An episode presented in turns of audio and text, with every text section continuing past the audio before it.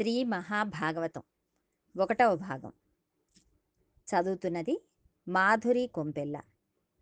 శుక్లాంబరధరం విష్ణుం శశివర్ణం చతుర్భుజం ప్రసన్నవదనం ధ్యాయేత్ సర్వ విఘ్నోపశాంతయే అగజానన పద్మార్కం గజానన మహన్నిశం అనేకదంతం భక్తానాం ఏకదంతముపాస్మహే.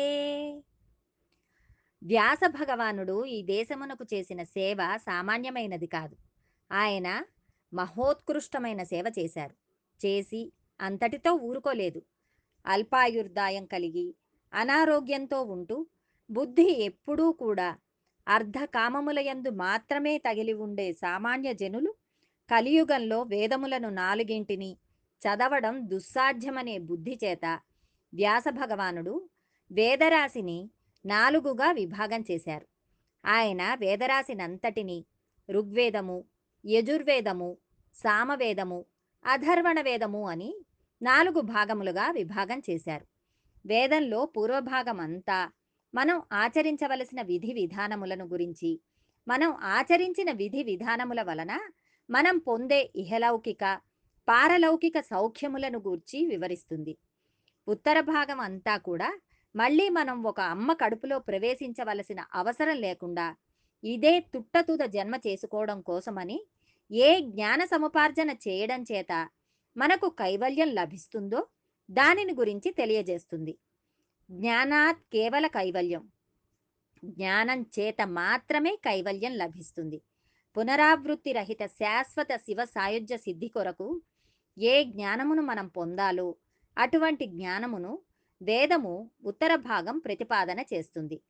ఆయన తన శిష్యుడైన జైమిని చేత వెతమునకు పూర్వ భాగమైన కర్మకు సంబంధించిన విషయములన్నిటికీ వ్యాఖ్యానం చేయించారు. దానిని పూర్వమీమాంస అంటారు. ఉత్తర భాగమంతా జ్ఞానమునకు సంబంధించినది. వ్యాస మహర్షియే స్వయంగా బ్రహ్మసూత్రములను రచించారు. ఈ బ్రహ్మసూత్రములనే ఉత్తర మీమాంస అని కూడా అంటారు. మరల ఆయన పదునెనిమిది పురాణములను రచించారు. పురాణములను రచించడం అంటే తేలికైన పని కాదు. సర్గశ్చ ప్రతిసర్గశ్చ వంశో మన్వంతరాణిచ వంశానుచరితం చేయవ పురాణం పంచలక్షణం. పురాణమునకు ఐదు లక్షణములు ఉండాలి. సర్గ ప్రతిసర్గ అని విభాగం ఉండాలి. గొప్ప గొప్ప వంశములను గురించి ప్రస్తావన చేయాలి. అనేక మన్వంతరములలో జరిగిన విశేషములను చెప్పాలి. అది భగవత్ సంబంధంగా దానిని ప్రతిపాదన చేయగలిగిన శక్తి ఉండాలి. అటువంటి వాడు తప్ప పురాణమును చెప్పలేడు. అటువంటి పురాణములను రచించిన మహానుభావుడు వేదవ్యాసుడు. మనకి జ్ఞాపకం ఉండడం కోసమని తేలిక సూత్రము ఒకదానిని పెద్దలు ప్రతిపాదించారు. మాద్వయం భాద్వయం చైవ భ్రత్రయం ప చతుష్టయం. ఆ నా ప లిం గా కు స్కా ని. పురాణాన్ని పృథక్ పృథక్. మద్వయం మకారంతో రెండు పురాణములు ప్రారంభమవుతాయి. అందులో ఒకటి మార్కండేయ పురాణము రెండవది మత్స్య పురాణం.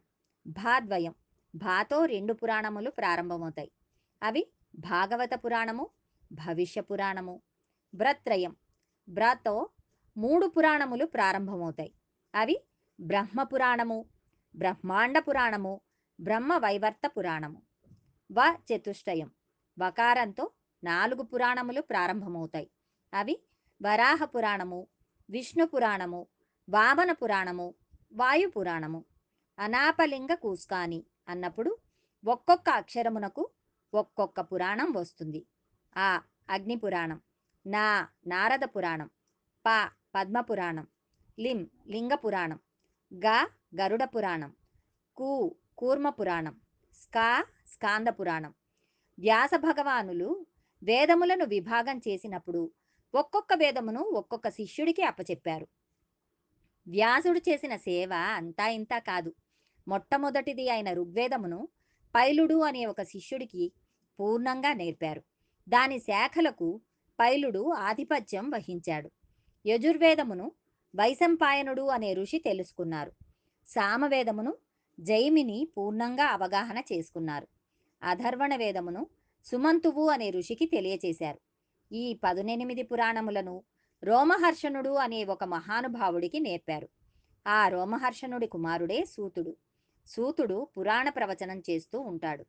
పురాణ వాంగ్మయమునంతటినీ కూడా ప్రవచనం చేసిన వాళ్ళు సూతుడు రోమహర్షణుడు అయితే ఒక్క భాగవతమును మాత్రం శుకబ్రహ్మ చెప్పారు. శుకబ్రహ్మ సాక్షాత్తు వేదవ్యాసుని కుమారుడు. ఆయన పుట్టుక చేతనే అపారమైన జ్ఞాన వైరాగ్యములు భక్తి కలిగినవాడు. ఎంత వైరాగ్య భావన కలిగినవాడంటే ఆయన మంచి నిండు యవనంలో ఉండే రోజులలో తండ్రి గారు ఆయన్ని వివాహం చేసుకోమని అడిగారు. అప్పుడు ఆయన నాకు వివాహం అక్కరలేదు. ఈ లోకం అంతా దుఃఖభూయిష్టమైపోయింది. నేను ఆనందమును అనుభవించాలి. అందుకని నేను బ్రహ్మైక్య సిద్ధి కొరకు తపస్సు చేస్తాను అని చెప్పి అరణ్యములను పట్టి వెళ్ళిపోతున్నాడు. వెనక నుంచి వ్యాసుడు పుత్రుని మీద ఉన్న కాంక్ష చేత హా పుత్ర హా పుత్ర అని అరుస్తూ వెంట వస్తున్నారు. శుకుడు ఓయనలేదు. అంతటా ఆత్మతత్వమును చూడడానికి అలవాటైపోయిన శుకునికి బదులుగా వ్యాసునికి అరణ్యములో ఉన్న చెట్లు అన్నీ ఓయ్ ఓయ్ అని జవాబు చెప్పాయి. అంతటి బ్రహ్మనిష్ఠాగరిష్ఠుడై యవ్వనమునందే ఒంటి మీద బట్ట లేకుండా వెళ్ళిపోతూ ఉండేవాడు. సుఖబ్రహ్మ వైరాగ్య సంపత్తిని గురించి మనకి ఒక ఉదాహరణ చెప్తూ ఉంటారు. ఆయన ఒకనాడు ఒక సరోవరం పక్క నుంచి వెళ్ళిపోతున్నారు. వెనక వ్యాసుడు వస్తున్నాడు. అక్కడి సరోవరంలో అప్సరసలు దిగంబరలై స్నానం చేస్తున్నారు. అందులో ఒకరు సుకుడు వస్తున్నాడు అన్నారు.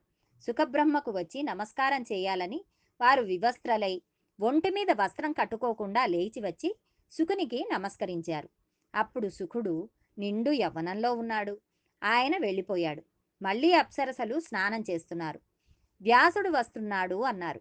బట్టలు కట్టుకుని వ్యాసునికి నమస్కరించండి అన్నారు. అప్పుడు వాళ్ళు బట్టలు కట్టుకుని వ్యాసునికి నమస్కరించారు. ఈ సంఘటనకు వ్యాసుడు ఆశ్చర్యపోయాడు. నా కుమారుడు యవ్వనంలో ఉన్నాడు. నేను వార్ధక్యమునందు ఉన్నాను. నేను వస్తే మీరు వస్త్రములు కట్టుకుని నమస్కరించారు. నా కుమారుడు వెళ్ళిపోతుంటే వస్త్రములు లేకుండా నమస్కరించారు. ఏమిటి ఈ తేడా? అని వ్యాసుడు అప్సరసలను అడిగారు. అడిగితే అప్సరసలు అన్నారు నీ కుమారునికి స్త్రీ పురుష భేదము తెలియదు. అతడు అంతటా బ్రహ్మము నొక్కదానిని మాత్రమే చూస్తాడు. నీకు స్త్రీ పురుష భేదము తెలుసు. అందుకే నీకు మేము బట్టలు కట్టుకుని నమస్కరించాము అని బదులు చెప్పారు. అది సుఖబ్రహ్మ వైరాగ్య సంపత్తి అంటే. శుకుడు చాలా గొప్పవాడు. అందుకే ఒక్క భాగవతును మాత్రం వ్యాసుడు వేరొకరి చేత చెప్పించకుండా సుకుని చేత మాత్రమే చెప్పించారు. భాగవతం చెప్పడానికి ఈశ్వరుడు ఒక సమర్థత చూశాడు. కుశ అంటే దర్భ. దర్భ చేతిలో పట్టుకున్నంతసేపు కర్మాచరణం చేస్తాడు. కర్మాచరణం ఎందుకు చేస్తారంటే కర్మ చేయగా చేయగా ఇంటిని తుడుచుకుని తుడుచుకుని బూజులన్నీ దులుపుకుని పండగ వచ్చే ముందు శుభ్రపరచబడిన ఇల్లులా మీరు భగవద్భక్తితో కర్మాచరణము చెయ్యగా చెయ్యగా లోపల ఉండేటటువంటి మనస్సునకు పట్టిన మాలిన్యము తొలగి ఈశ్వరుడు వచ్చి కూర్చొనడానికి సత్కర్మాచరణమును పూనికతో సంతోషముతో చేయడానికి కావలసినటువంటి బుద్ధి అందు ఆనందప్రదమైన స్థితి ఏర్పడుతుంది. అప్పుడు దాని వలన జ్ఞానం కలుగుతుంది. జ్ఞానం చేత మోక్షం కలుగుతుంది. అందుకని మొట్టమొదట కావలసింది సత్కర్మాచరణము. ఈ సత్కర్మాచరణము చెయ్యడం అనే దానికి దర్భలతో సంబంధం ఉంది. తిరగేస్తే సుఖ అయింది.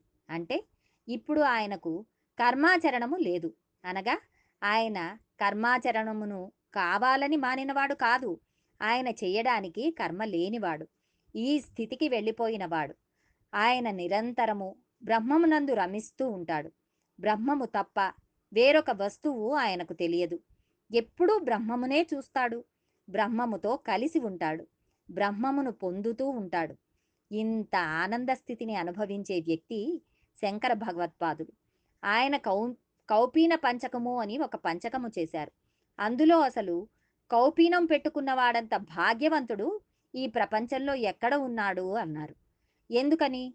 వాడు అన్నీ విడిచిపెట్టి సర్వసంగ పరిత్యాగి అయి ఈశ్వరుని పాదార విందములను సేవిస్తూ తిరుగుతున్నాడు.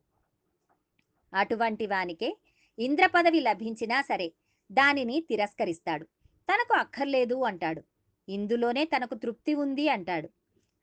అటువంటి మహానుభావుడైన శుకుడు నిరంతరము ఆనందమును అనుభవించేవాడు.